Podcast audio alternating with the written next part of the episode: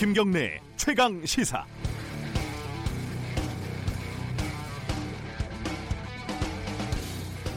국회에 난리가 났습니다. 아직 쌀쌀한 날씨에 의원님들이 노상에 스티로폼을 깔고 잠을 자는가 하면 국회의장실에서 이른바 쌍팔년도에나 보던 몸싸움이 벌어졌습니다.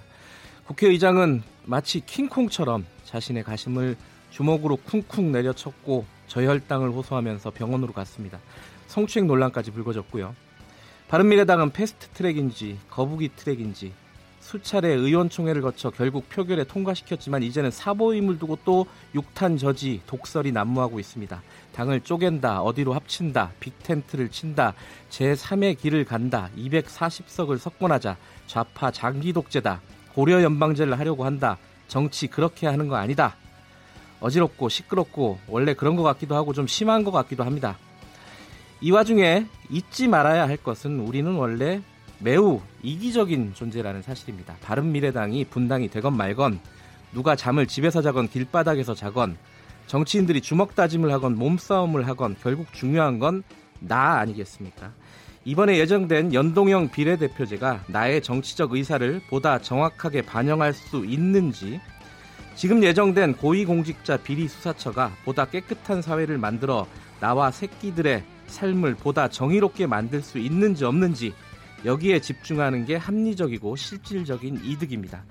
정치는 혐오해도 어쩔 수 없지만은 나를 위한 진짜 정치는 포기하지 말아야겠습니다. 4월 25일 목요일 김경래 최강 시사 시작합니다.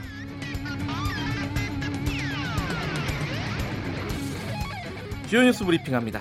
고발 뉴스 민동기 기자 나와 있습니다. 안녕하세요. 안녕하십니까. 난리가 난 국회 소식부터 들어보죠. 국회 사개특위 바른미래당 간사인 오신환 의원이 패스트트랙 반대표를 던지겠다고 한 이후에 예. 국회가 아수라장이 됐습니다. 네. 바른미래당 지도부는 오 의원을 교체하겠다고 밝혔는데요. 네. 당 사개특위 위원을 최입의 의원으로 교체하기로 했습니다. 네. 근데 패스트트랙에 반대해온 바른정당 다른 의원들이 국회 사무처 의사과를 막아서고 있기 때문에 어제 사보임 신청서를 내지는 못했습니다. 네. 바른미래당은 오늘 열리는 국회 사개 특위에 앞서서 사보임 신청서를 낼 예정인데요. 문희상 국회의장도 이걸 처리할 가능성이 높은 상황입니다. 사개 특위 위원 교체와 사개 특위의 패스트 트랙 표결이 동시에 시도되는 것이기 때문에 선거제 개편을 포함한 개혁 입법 패스트 트랙의 운명도 오늘 결정이 될 것으로 보입니다. 그 사보임이라는 게 저도 요번에 처음 듣는 단어인데 이게 뭐 위원을 교체하는 거죠? 한마디로 교체하는. 겁니다. 예, 네. 말이 좀 어려웠어요. 이 오늘이 운명의 날이 될 것 같습니다. 네. 국회의장실에서도 또 난리가 벌어졌어요.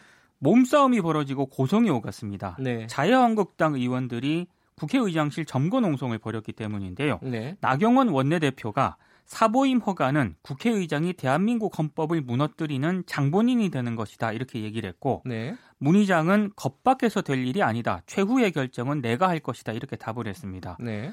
예, 일부 한국당 의원들이 의장 그만두라고 소리를 쳤고요. 문 의장도 멱살 잡으려면 잡아라 이렇게 맞받았습니다. 네. 문 의장이 의장실을 빠져나가는 과정에서 자유한국당 이미자 의원이 문의장이 신체 접촉을 했다고 주장을 했습니다. 네. 자유한국당은 성희롱 및 성추행 혐의로 문의장을 고발하겠다고 밝혔고 문의장 쪽에서는 전형적인 자해 공갈이라고 반박을 했습니다. 아, 문희상 의장은 저혈당 쇼크 증세를 보여서 어제 병원으로 이송이 됐고요. 이미자 의원도 정서적 쇼크를 이유로 병원으로 이동을 했습니다.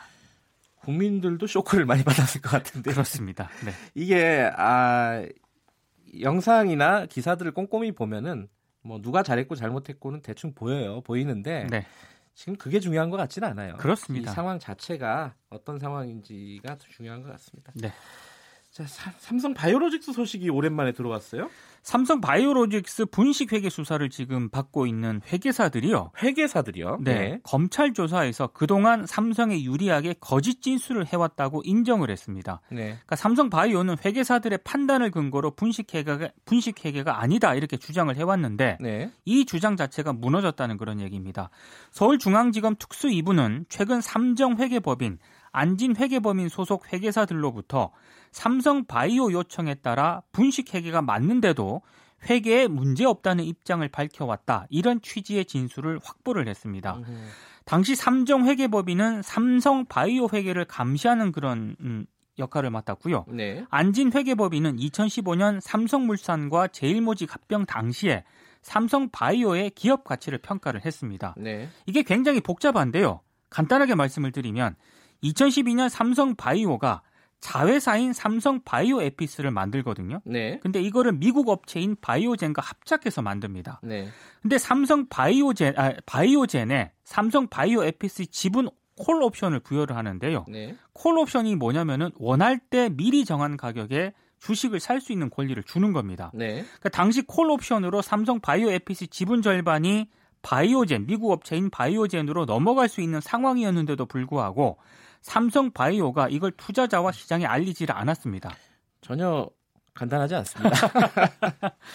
어, 아무튼 이 콜옵션 공시를 누락을 했고요. 예. 그래서 삼성 바이오가 이거 왜 누락을 했을까 이게 궁금했는데 검찰은 2015년 9월 삼성물산과 제일모직의 합병을 염두에 뒀기 때문으로 판단을 하고 있습니다. 네. 그러니까 결국에는 이재용 삼성전자 부회장에게 유리한 결과로 작용을 했고 경영권 승계와 좀 관련이 있다는 그런 얘기입니다. 네. 그러니까 회계사들이 어, 당시에 거짓말을 했다. 그렇습니다. 이 얘기죠. 예.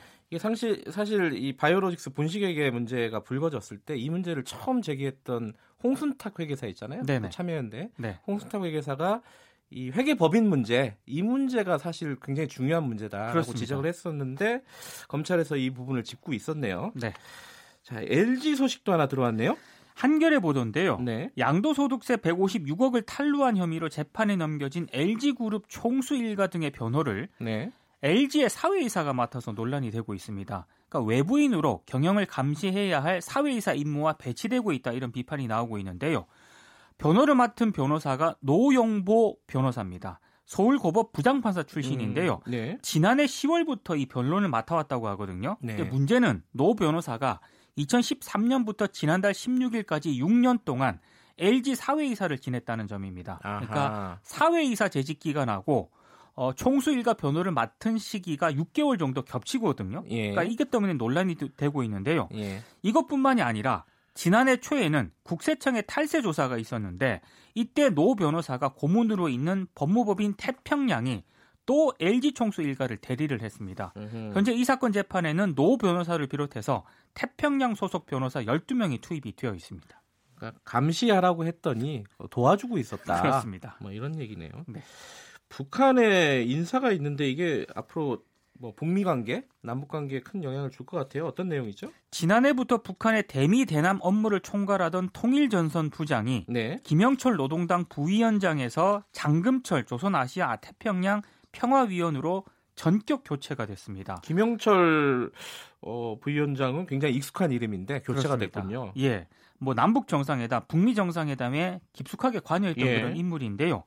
김영철 통전부장의 교체는 미국이라든가 한국 등 이 협상 전략이라든가 인적 정비에도 영향을 미칠 것으로 예상이 되고 있습니다. 네.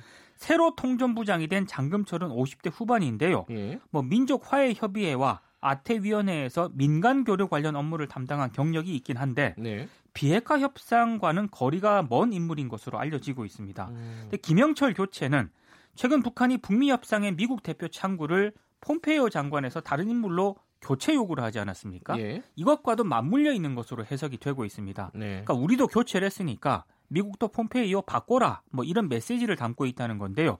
우리 정부도 통전부 국정원 라인을 기본으로 해온 남북한 소통 채널을 재정비해야 하는 그런 과제를 안게 됐습니다. 그러니까 정보 라인을 관장했던 사람에서 지금 민간 교류를 어, 운영했던 사람으로 바뀐 거네요. 그렇습니다. 의미가 뭔지 나중에 한번 좀 자세히 짚어봐야 될 것 같아요. 네. 박근혜 전 대통령 석방청원서에 자유한국당 소속 의원들이 70명이 어, 뭐랄까 서명을 했다고요? 정확하게는 정확하게는요. 자유한국당 소속은 67명이고요. 아, 그래요? 3명은 또 뭐예요? 대한애국당 조원진 아. 의원 그리고 무소속 서청원 이정은 의원 예. 이렇게 합쳐서 70명이 예. 박근혜 전 대통령 형 집행정지 청원서를 검찰에 제출을 했습니다. 네. 청원서를 보니까요. 나치 당시에 아우슈비츠를 묵인했던 저들의 편견이나 박근혜 전 대통령을 향한 잔인한 폭력을 묵인하고 있는 대한민국 현실이나 한치도 다를 바 없다. 뭐 이렇게 어. 주장을 했습니다. 그러니까 박근혜 전 대통령 수감 생활을 나치의 강제 수용소인 아우슈비츠에 비유를 했는데 예. 그건 제가 봤을 때 좀 너무 나간 표현 아닌가 이런 생각이 좀그 듭니다. 우리 교도소를 아우슈비츠라고 야 이건 좀, 좀 과한 느낌이 드네요. 그렇습니다. 자, 그 이 얘기는 굉장히 논란이 많았어요. 그 외국에 쓰레기를 우리가 불법으로 막 수출을 했다가 네. 다시 막 대사 대사오고 이랬잖아요. 네. 이게 지금 행정 대집행 이런 게 시작이 됐다고요? 그러니까 평택항에 네. 지난해 9월 필리핀으로 수출됐다가 반송된 폐기물 1211톤이 있고요. 네. 역시 나라 밖으로 몰래 내보내려다가 들킨 폐기물이 3455톤이 보관이 되어 있습니다. 네. 그런데 어제 환경부와 경기도 평택시가 불법 수출 폐기물 행정 대집행에 나섰습니다. 네. 이들 폐기물은 평택시 등 경기도 내 네 곳의 소각장으로 보내져 가지고요. 모두 태워지게 되는데요. 올해 6월까지 4,600여 톤을 처리하게 됩니다. 근데 여전히 필리핀 현지에는 5,100톤의 한국산 쓰레기가 9달째 남아 있는 상태라고 합니다. 쓰레기가 현재 사유지에 있기 때문에 우리 정부에서 관여해서 빼낼 방법도 뾰족하게 없는 그런 상황입니다. 이게 뭐 나라 망신이기도 하지만은 쓰레기 문제 이거 어떻게 해결해야 될지 좀 본질적으로 근본적으로 그렇습니다. 한번 좀 대책을 마련해야 될 것 같아요. 네. 자 오늘 말씀 감사합니다. 고맙습니다. 주요 뉴스 브리핑 고발뉴스 민동기 기자였고요. 김경래 최강 시사 듣고 계신 지금 시각은 7시 36분입니다.